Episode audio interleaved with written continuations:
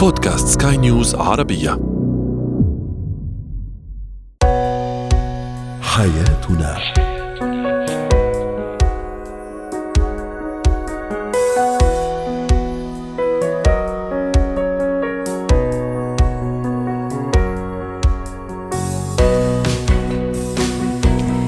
سمعنا الكرام أهلا بكم معنا إلى حياتنا فضاؤكم اليومي الذي يعنى بشؤون الأسرة وباقي الشؤون الحياتية الأخرى والذي يمكنكم الاستماع إليه عبر منصة سكاي نيوز ارابيا dot com slash بودكاست وباقي منصات سكاي نيوز العربية الأخرى. شاركونا عبر رقم الواتساب 00971 561 886223 معي أنا آمال شاب. اليوم نتحدث عن غياب الزوجة آه، عن البيت بسبب العمل والغياب الطويل نقصد بذلك وتأثير هذا على الحياة الزوجية وعلى كيان الأسرة. أيضا بشكل عام. هل يتأثر الطفل عند الانتقال من بيئة إلى أخرى من مدينته الأصلية إلى مدينة جديدة وبيئة جديدة وبالتالي مدرسة جديدة وأصدقاء جدد وكيف يكون هذا التأثر وكيف آه، آه، يكون التحضير لهذا الانتقال وأخيرا نتحدث عن فقدان الشغف في العمل.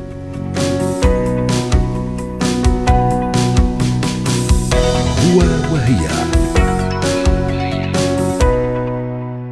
خروج المرأة لسوق العمل بات أكثر من ضرورة عند الكثير من السيدات والأسباب كثيرة ولا داعي للخوض في أسباب خروج المرأة لسوق العمل. لكن اليوم سنتحدث عن ما يوازي هذا الخروج والغياب الطويل. هذا هو موضوعنا تحديدا اليوم. الغياب الطويل عن البيت بسبب العمل وظروف العمل ومتطلبات العمل. كيف يؤثر هذا على الحياة الزوجية وعلى كيان الأسرة أيضا بشكل عام؟ للحديث عن هذا الموضوع رحبوا معي بدكتورة ريما بجاني استشارية نفسية الأسرية ضيفتنا العزيزة من بيروت. يسعد أوقاتك يا دكتورة ريما. أهلا وسهلا فيك. كان هذا سؤالنا. التفاعلي كيف يؤثر غياب الزوجة بسبب العمل على كيان الأسرة؟ تعليق يقول الشراكة الزوجية تعني باختصار أن يعوض كل منهما الآخر في حال غيابه. هنا نبحث عن أسباب الغياب. قد تكون دراسة عمل سفر مرض موت أو أي شيء من هذا القبيل. أنا كرجل أؤمن بالمثل القائل الأم تلم. واعترف أمامكم بأن المرأة الناجحه جدا ناجحة كأم وأب معا. أما نحن الأباء فقليل منا الذين ينجحون في أن يكونوا أب وأم في نفس الوقت. تعليق يقول نعم. تؤثر وبشكل كبير أو يؤثر بشكل كبير هذا الغياب وتعليق آخر. منى تقول آه، أنا مرأة عاملة وأغيب أحيانا نعم لساعات طويلة. هذا يؤدي إلى مناوشات بيني وبين الزوج. وأحيانا أيضا أقصر في حق أولادي لكن أحاول دائما تعويضهم متى ما سنحت. الفرصة. دكتورة ريما آه، كما أشرنا في البداية خروج المرأة لسوق العمل صار أكثر من ضرورة عند الكثير من السيدات والحاملات. ولا داعي للخوض في الأسباب. لكن كيف يؤثر إذا كان العمل بشكل كبير أو غياب آه، بشكل كبير طبعا ضرورات كثيرة في العمل ومسؤوليات أحيانا ملقاة على هذه المرأة العاملة والسيدة والأم أيضا في نفس الوقت. كيف يؤثر على الحياة الزوجية وعلى العلاقة بين الشريك أولا؟ صحيح. أول شيء مرحبا يا جميع ورح بلش بجملة أساسية. أنا بشتغل على أساسها إنه الحياة الزوجية هي عمل متواصل مرضي وإيجابي. وقت يتحول هذا العمل المتواصل نحن اليوم بدنا نكون بحياة زوجية بشراكة. ما فينا نعتبر إنه خلص وصلنا لمحل وفينا نوقف هلأ. ليش بلشت بهيدي الجملة؟ لأنه اليوم بغض النظر إذا المرأة العاملة أو لا، إذا بتطول برات البيت أو لا، إذا اليوم ماشي على الزوج الزوجة أو الزوج بس اليوم عم نحكي عن الزوجة على منطلق على منطلق على فكرة عامة إنه أنا اليوم حياتي الزوجية هي عمل متواصل. عمل متواصل رح تفكري إنه في تعب في على طول investment في على طول استثمار إتو بس كمل فيها نقول مرضي satisfaction في بقلبه satisfaction وإيجابي هون بقدر جاوبك على سؤالك. يعني على الاكيد اليوم غياب الزوجه أو الأم في يكون عنده تداعياته السلبيه اليوم وصلنا بعصر بروح لتاني جهة من القصة إنه بقول لك اليوم حتى المرأة يلي هي مش مرتاحة مع حالها أو مش ملم يعني ما فيني أقول كيف كامله مع ذاتها ومتصالحة مع ذاتها وبطموحاتها فيها يكون عندها ضرر سلبي أكثر من غيابها من البيت. سو نحن اليوم بدنا نكون إذا بدك شوي موضوعيين وهون أقدر ساعد أنا كيف هالمرأة اللي أوقات ببعض الأحيان فيها تكون عم بتغيب أو نمط حياتها كيف تقدر ما تأثر؟ أنا بمشي صراحة ببرنسيب أساسي بقول الحياة الإنسان ينمى في أربع بيلرز أربع وميد أساسية حياة اجتماع حياة عائلية حياة عاطفية اجتماعية وعملية.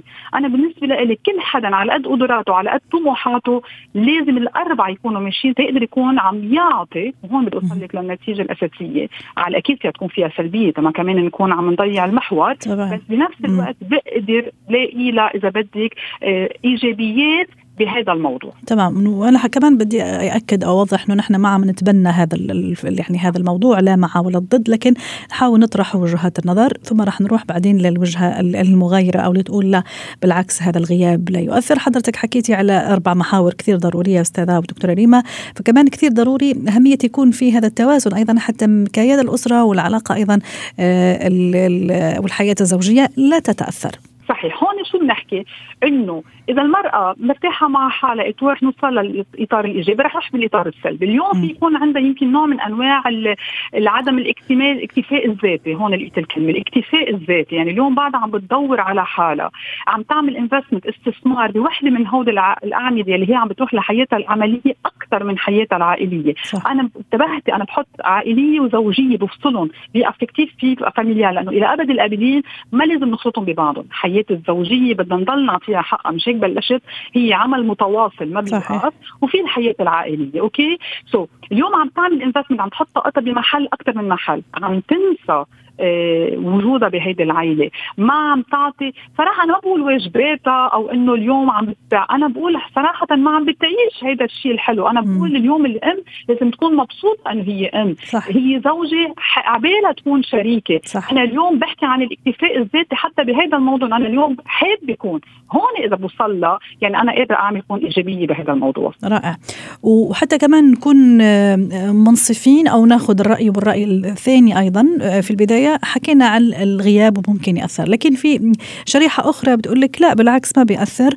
وخاصة الآن مع وسائل التكنولوجيا وال يعني الأشياء اللي عم تصير هلأ ممكن أنا أتبع أولادي ممكن ب application بتطبيق مثلا راح أكون معاهم حتى وأنا غايبة. ممكن كمان في موضوع السوبر ماركت موضوع عرفتي كيف؟ إنه لا أي نعم ممكن نعم. أنا أغيب لكن في نفس الوقت آه لا الأمور ماشية بشكل عادي وحياتي ماشية بشكل عادي ويومي كمان ماشي بشكل عادي حتى وأنا بعيدة. لكن مثل ما أشرنا مع التكنولوجيا ممكن أتحكم في كثير من الأشياء. هون بروح للنقطة الإيجابية. أنا على طول بحكي مع الأمهات اللي كمان نحن اليوم أنا بعتبر في إذا بدي أنطلق من البرنسيب من الحاجة أنا يكون عندي الأربع أعمدة متساويين إلى حد ما. يعني م. كمان المرأة بحاجة يكون عندها هذا الاكتفاء الذاتي بالحياة العملية وتبين قدراتها. فأنا من هالمنطلق أقول أنا على طول بشدد على ال quality مش ال quantity يعني النوعية اللي أنا بكون موجودة فيها إن كان مع زوجي أو مع أولادي. كمان مثل ما قلت أكيد بستفيد من كل شيء بيقدر تقدر توفر لي إياه الحياة. إن كان هلا ال social media التكنولوجيا مثل ما قلتي فينا نتواصل video call et cetera ما رح نعددهم كلهم. بس الأهم إنه أنا أكون عن جد عم بعطي هال quality في بق لأولادي احكيهم على التليفون يمكن ما أسألهم شو بدهم أو ما أفهم إذا قطعت بنتي بمشكله اليوم أو رفقتها زعجتها. اليوم عم فوتك بديتايات صغار تقول لك اليوم شو يعني وجود الأم حد اولادها زوجي ما عرفت إذا كان تعبان بالشغل إذا كان راسه عم يوجعه. يمكن هود ال small details التفاصيل الصغيرة هون بحكي لك quality أنا اليوم نوعية وجودي حد اولادي حد. لأنه ممكن أنا أكون طول اليوم سامحني دكتورة ريما ممكن أكون اليوم كله في البيت لكن ما عم أعطي quality time وما عم أعطي يعني الأشياء والاحتياجات الأسرة اللي عم تحتاجها ولا كمان الزوج دائما عم نحكي كثير على نفرق بين العلاقه الزوجيه يعني آه، شريك وشريكة زوج وزوجته وكمان علاقة آه، عائلية. حتى نختم مع حضرتك يا دكتورة. صحيح مشان هيك نحن اليوم بنقول أهم شيء ال quality time يعني اليوم أنا كيف أعطي نوعية بهيدي العلاقة؟ كون متواجد. ما خاف من الوقت اللي أنا غايبة فيه. خاف أنا وقت بتعرفي في بعض النساء في يكونوا موجودين حدهم حتى متاخذين بأفكارهم. لا ما بيشتغلوا بس متاخذين يمكن صح. آه بندخل depression أنا مش مرتاحين أكثر مش هيك نحن اليوم. أو شعور بالذنب أحيانا. شعور بالذنب voilà اليوم بدنا نكون مرتاحين مش هيك حكيتك بالأول عن الاكتفاء الذاتي. اليوم الرضا النفسي عن حالي هو بخليني يكون عم بعطي هيدي العلاقه الابانوي المفرحه اللي فيها quality وبتكون عم بتساعد العائله والشريك. شكرا لك دكتورة ريما بجاني الاستشارية النفسية الاسريه ضيفتنا العزيزة من بيروت وأتمنى لك يوم سعيد. زينة الحياة.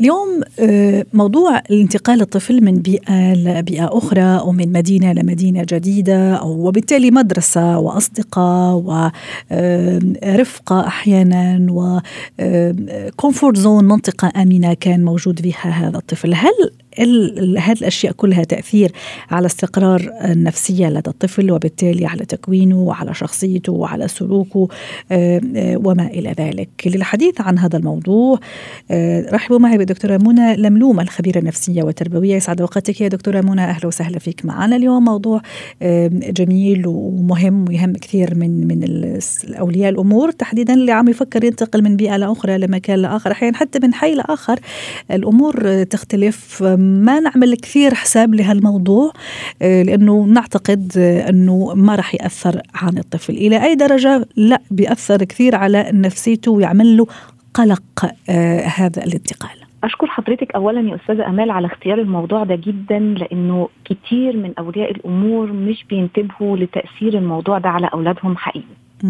وأحيانا بيجولي ببعض المشاكل ولما أقعد أدور على أي تغيير حصل ما بلاقيش أي تغيير غير إنه تم تغيير السكن أو تغيير المدرسة الموضوع ده بيأثر على الطفل بإيه؟ بيأثر فيه في حاجات كتيرة جدا.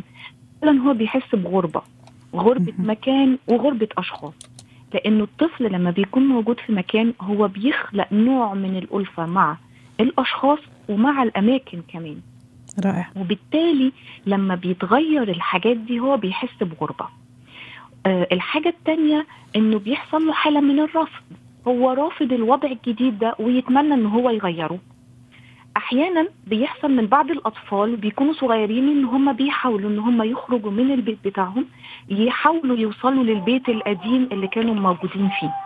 ده بيحصل ويعني بيبقى في بعض القلق بعض عند بعض أولياء الأمور. إحنا ابننا آه، خرج مش لاقيينه وبعد شوية يكتشفوا أحيانا إنه وصل وعرف يوصل للبيت القديم آه، بنفسه. ممكن راح يدور خلينا نقول على حيوانه الأليف مثلا على قطته على آه، شيء بيعز عليه شيء كان مرتبط فيه ممكن صديق ممكن شيء يحن ليه يا دكتورة؟ بالظبط كده. عشان كده لما هنيجي نتكلم على الحلول هنمسك كل مشكلة من دول ونحط الحلول بتاعتها دكتورة معلش قبل الحلول الطفل أنا كنت هكمل. إيه إيه معلش دكتورة الطفل هل هو عارف يعني منبع هذا القلق؟ هل يعبر عليه ولا لازم أنا أنبش زي ما تفضلتي؟ حضرتك ممكن كأولياء وآباء ما راح نفهم كثير هذا الاسباب القلق. لا لازم أنبش انه غالبا هيسكت. بيحصل له حالة من الانعزال ممكن نلاقيه غضبان غضب شديد جدا إحنا مش عارفين نفسره آه يبدأ يزيد عنده العناد بشكل مبالغ فيه جدا.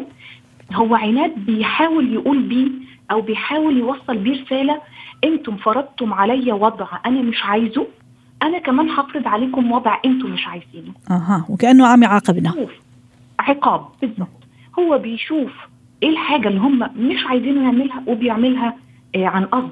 هنلاحظ عليه ممكن كمان الأكل بتاعه اتغير.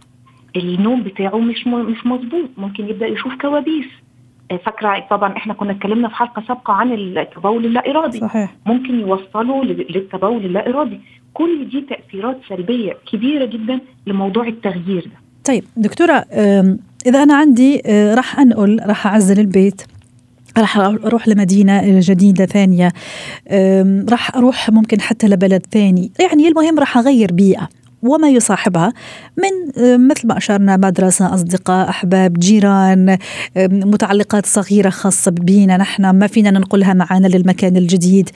كيف أحضر الطفل وكيف أهيئه؟ لا يتقبل الفكرة ويكون مرحب بها لأنه فعلا أحيانا نحن ككبار يا دكتورة خايفين نطلع أحيانا من ال comfort zone تبعنا متعودين على الجيران وعلى الناس وعلى الأحباب وعرفت كيف؟ فحين نحن كبار عندنا هالقلق فما بالك من الطفل الصغير. كلام جميل. ويخلينا ننتقل دلوقتي للمفروض أعمل إيه قبل ما أعمل ده. طبعا. المفروض قبل ما أعزل هعمل. أول حاجة لازم أعرفه إن أنا هعزل أو إن أنا هنقله لمدرسة جديدة. ومش بس كده لازم أعرفه الأسباب. يعني إحنا هننقل لمدرسة جديدة لأننا آه المدرسة دي فيها كذا وكذا وكذا والمدرسة الثانية فيها يعني لازم أعرض الأسباب. البيت التاني معلش علشان إحنا بقى عددنا أكبر محتاجين شقة أوسع آه أو بابا اتنقل لمكان عمل جديد والمكان بقى بعيد عليه وأنت بتشوف بابا بيجي مرهق آخر اليوم إزاي؟ والبيت لما هيكون قريب من شغله هيقعد معانا وقت أطول. لازم أبدأ أعرض الأسباب وأبين في الأسباب دي إزاي هتعود عليه هو بفايدة. صح صح. هذا كنت راح أقوله. تكون أسباب منطقية كمان يستوعبها عقله العقل وإدراكه يا دكتورة. بالظبط كده. رائع. آه الحاجة الثانية أنا ما مش لازم أعزل مرة واحدة. يعني ما هو أنا الشقة الجديدة دي أنا بفرشها. أخده معايا ويبدأ يفرش معايا فيها يبدأ يختار حاجات بيحطها فيها. هو بيبدأ يتعود عليها حبة حبة. طبعا هذا إذا كان عندي يعني هذا الرفاهية ما أحيانا كمان دكتورة أشرنا إنه ممكن في بلد تانية حتى وممكن مدينة بعيدة. فكمان بتضل فكرة جميلة إذا البيت الجديد مش بعيد عن عن القديم. آه يعني إحنا الأفكار اللي بنقولها دي كلها هي مجموعة من الأفكار. تماما. إن الأم دلوقتي تكتب الأفكار دي كلها وتشوف المناسب. بتاع التنفيذ إيه منها ومناسب ليها. رائع. آه حاجة كمان إنه أنا لما أروح المكان الجديد أنا طبيعي إن أنا عايزاه يحب المكان الجديد فهقعد أقارن. هقعد أقول له المكان الجديد ده أفضل عشان كذا وأفضل عشان كذا. ما أقعدش أبالغ بقى لأن أنا كده كأني عايزة أقول له المكان القديم اللي أنت بتحبه وعندك فيه ذكريات وحش. بس ده مش اللي أنا عايزة أوصله له. صح. أنا البيت القديم ده جميل وإحنا عندنا فيه ذكريات حلوة. إيه رأيك إحنا ممكن نروح؟ لو في إمكانية برضه. نزور البيت ممكن نزور جيراننا اللي كانوا موجودين صحيح. نروح زيارة للمدرسة فهو ما يحسش إنه أه. عارفة حضرتك. الاقتلاع ما يحس إنه اقتلع لأنه كثير مهم هذا الموضوع إنه كأني اقتلعته. أخذتيها على على لساني إنه لم ما حسش إنه زي الشجرة اللي اقتلعت من جذورها. لا أنت جذرك لسه موجود لسه محبوب. إحنا جيراننا دول ممكن نزورهم هم يزورونا. صحابك في المدرسة القديمة ممكن يجوا لنا وإحنا نقول لهم نتكلم مع بعض طب لو سافر بره البلد دي خالص. هنتكلم مع بعض عن طريق زوم واصحابك هيتكلموا معاك في أي وقت وأنت تتكلم معاهم في أي وقت ولما هننزل بلد اللي كنا فيها بلدنا هنبدأ إننا نزورهم ويزورونا ونعزمهم صح. يعني لازم يحس إنه ما فيش حاجة اتغيرت بشكل كامل رائع. لكن حصل تغيير. رائع. وحتى نختم مع حضرتك دكتورة هذا اللقاء الجميل. كمان لا مانع زي ما تفضلتي زي ما أنا بحاول إني شوي اسحبه شوي شوي للبيئة الجديدة كمان شوي شوي أخليه يتعرف على البيئة الجديدة والناس اللي فيها مدرسة أصدقاء زملاء جيران شوي شوي حتى يتعود. شكرا لك يا دكتورة أسعدتينا اليوم بهذه المشاركة ضيفتنا العزيزة من القاهرة وأتمنى لك يوم سعيد. مهارات الحياة. الشغف أو فقدان الشغف في العمل. هل لديه أسباب؟ هل يأتي فجأة أم بعد مجموعة من الإرهاصات والمواقف وكيف يمكن التغلب عليه؟ للحديث عن هذا الموضوع رحبوا معي بمحمد الطيب مدرب مهارة حياة تسعد أوقاتك يا أستاذ محمد. أهلا وسهلا فيك. ما في أوحش وممكن شيء مش لطيف لما أفقد شغف في شيء معين في الحياة في العمل في علاقاتي وما إلى ذلك؟ أكيد الأمر محبط خاصة إذا استمر معي سواء استمرت معي هذه الحالة. اليوم سنعمل هذا الإسقاط فقدان الشغف على مكان كثير مهم. هو أولا مصدر رزقنا ومصدر عيشنا عيشتنا وكمان حبنا في النهاية. نحن نعمل أشياء مفروض أنه نحبها ونشتغل في وظائف مفروض أنه نحبها. وموجودين كثير مع أشخاص وناس نقضي معهم ساعات طويلة حتى أكثر من أهالينا ومن بيوت في بيوتنا. لما أفقد الشغف في العمل. ما هي أسباب هذا الفقدان؟ موضوع حساس على فكرة. مشكلة إن إحنا لما بنتكلم عن حاجات زي كده ممكن إن إحنا نعمل عليه إسقاط الناس تاخده عليهم وتعيشه. علشان كده من الأول. إحنا بنقول إن إحنا بنتكلم بشكل عام. إذا عندك تشابه من ال... في حاجة زي كده إحنا نقدر تقدر بنفسك تغيرها أو لو أنت في حاجة زي كده بسهولة إذا خدت القرار تقدر تتغير منها. فأنا حبيت بس إن أنا أحط الهايلايت ده من الأول. جميل. طيب خلينا نقول الشغف. هو يعني في الأول نتكلم يعني إيه الشغف؟ الشغف ده هو حاجة أنا بعملها وأنا بقمه سعادتي بعملها وأنا بحبها صح. بعملها وفي نفس الوقت بكون كرييتيف أو مبدع وأنا بعملها هو ده اللي بيكون الشغف الشغف في ناس أساسا ما بيبقاش عندهم شغف في الحياة في أي حاجة أو مش عارف. يا ساتر. أي حد آه طبعا. أي حد عنده شغف بس في ناس مش عارفة تلاقيه. صح مش عارفة تلاقيه. برافو عليك. آه. صح. آه وده وده له طريق. يعني له طريقة إزاي to find to find it وطول ما هو مش لاقي الشغف بتاعه هيعيش إن هو كأنه تايه. سايق السيارة مش عارف هو رايح فين. طيب أرجع لموضوع الشغف في العمل. النهارده لما بيجي لي حد as coach فيقول لي coach أنا آه يعني فقد الشغف في العمل. الكلمة دي كلمة كلمة يعني زي ما بيقولوا واسعة شوية. لازم أسأله كم سؤال علشان نبدأ نحدد. هل أنت بتتكلم على ال career مهنتك نفسك؟ إذا كنت طبيب مهندس محامي آه زي ما يكون أنت بتشتغل مش هقول مذيع أي حاجة ماشي؟ فلازم أسأل هل أنت بتتكلم على ال career ولا بتتكلم على your company الشركة اللي أنت بتشتغل فيها ولا على مديرك؟ لأن دي من ضمن الحاجات اللي تفقد الشغف في وقت من الأوقات. فصعب جدا ان يقول يعني وكل إجابة راح تحدد ال ال درجة فقدان الشغف. لعلمك أنا كل لما بسأله سؤال زي ده بينور عنده. فاولا أنا بحدد بشخص ال ال المشكلة فين. طيب. لأن هو في الأول شافها كلها سودة بعد كده لا اتكلمنا في حاجة. في ناس بتبقى مشكلتهم الصحيان بدري. إذا غيرت له دواماته اوقات الدوام ممكن راح يصير مبسوط راح يسترجع هذا الشغف. إذا عنده الرفاهية لده. لو ما عندوش الرفاهية ده ولازم يصحى بدري نشتغل معاه على نقطة الالتزام. تماما. طيب أرجع تاني. فبعد لما أنا اتكلموا على الكام نقطة اللي موجودة هل أنت في الكارير نفسه؟ طب أنت اخترته ليه من الأول؟ فأرجع لو مثلا آه المهنة. أنت اخترتها ليه من الأول؟ ساعات في الأول بيبقى عنده passion ليها. وعنده أسباب. أنا عايز أشوف الأسباب اللي كان حاططها. على فكرة الشغف بيجي من أسباب. أنا بحب الشيء الفلاني وبعمله بإتقان وبعمله إبداع علشان السبب واحد اثنين ثلاثة فالأسباب دي لو كانت كبيرة في الشغف هيبقى كبير. اللي بيحصل إن الأسباب بتقل فبيختفي الشغف. تمام. فهو الشغف ناتج وليس cause. وليس وليس سبب. آه بالظبط نتيجة وليس سبب. بالظبط هو نتيجة وليس وليس السبب فعلشان كده لما باجي يتكلم معاه أنا عايز أعرف إيه الناتج اللي, اللي تعبه. فأرجع للأسباب. أنت في الأول كان أسبابك إيه؟ إذا عنده أسباب آه كانت موجودة. طيب يبقى السؤال هنا عندي كم سؤال؟ إيه التغيير اللي حصل؟ إيه التغيير اللي حصل دلوقتي خلاك آه تفقد تفقد الشغف.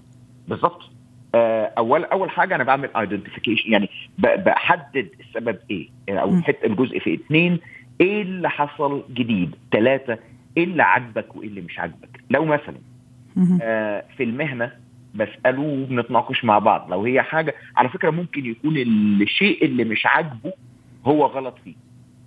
مش لازم يكون المكان هو اللي غلط. صحيح. فبنغير هنا ساعات القناعة ونشوف إذا لأ انت هنا لو غيرت بعض القناعات ولو مشيت بهذا الشكل هتوصل لناتج خطأ. يعني العملية ما بدي أقول صعبة لكن فعلا تحتاج لتشريح مش فقط أنا فقدت الشغف وخلاص يعني. يعني العملية يعني تحتاج لتدقيق وتشريح أستاذ محمد حسب ما فهمت من حضرتك. حاجة ما فيش حاجة في الحياة مش محتاجة اناليزيشن تحليل.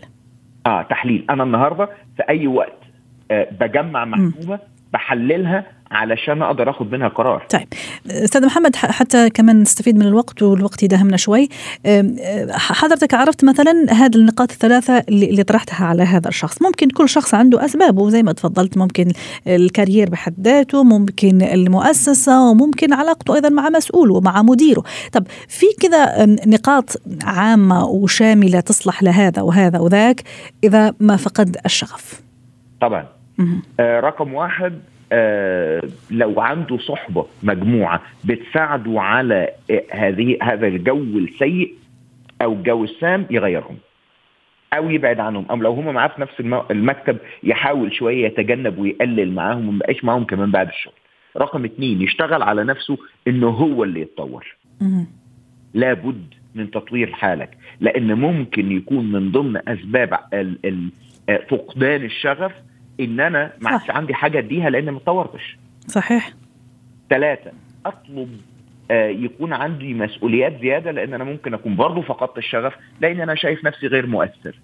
فبالتالي محتاج إن أنا أطلب وأتكلم مع المدير بتاعي إذا هو ليدر وهيشوف الكلام ده هيقدر يخلي يعلي له الشغف بان هو يعطيه من المهام اللي تخليه تعيد الشغف داخله تاني. آه رقم آه أربعة. آه إذا هو شايف إنه أو الكارير أو آسف الشركة مش صح وفي وقت اللي هو في الشركة نفسها ممكن يبحث على حاجة تانية ولكن ما يسيبهاش ويبحث الشخص بيقدر يلاقي شغل وهو بيشتغل أكتر ما بيلاقي شغل وهو قاعد في البيت. واضح. شكرا لك أستاذ محمد. طيب مدرب مهارات حياة ضيفنا العزيز ويعطيك ألف عافية وأتمنى لك يوم سعيد.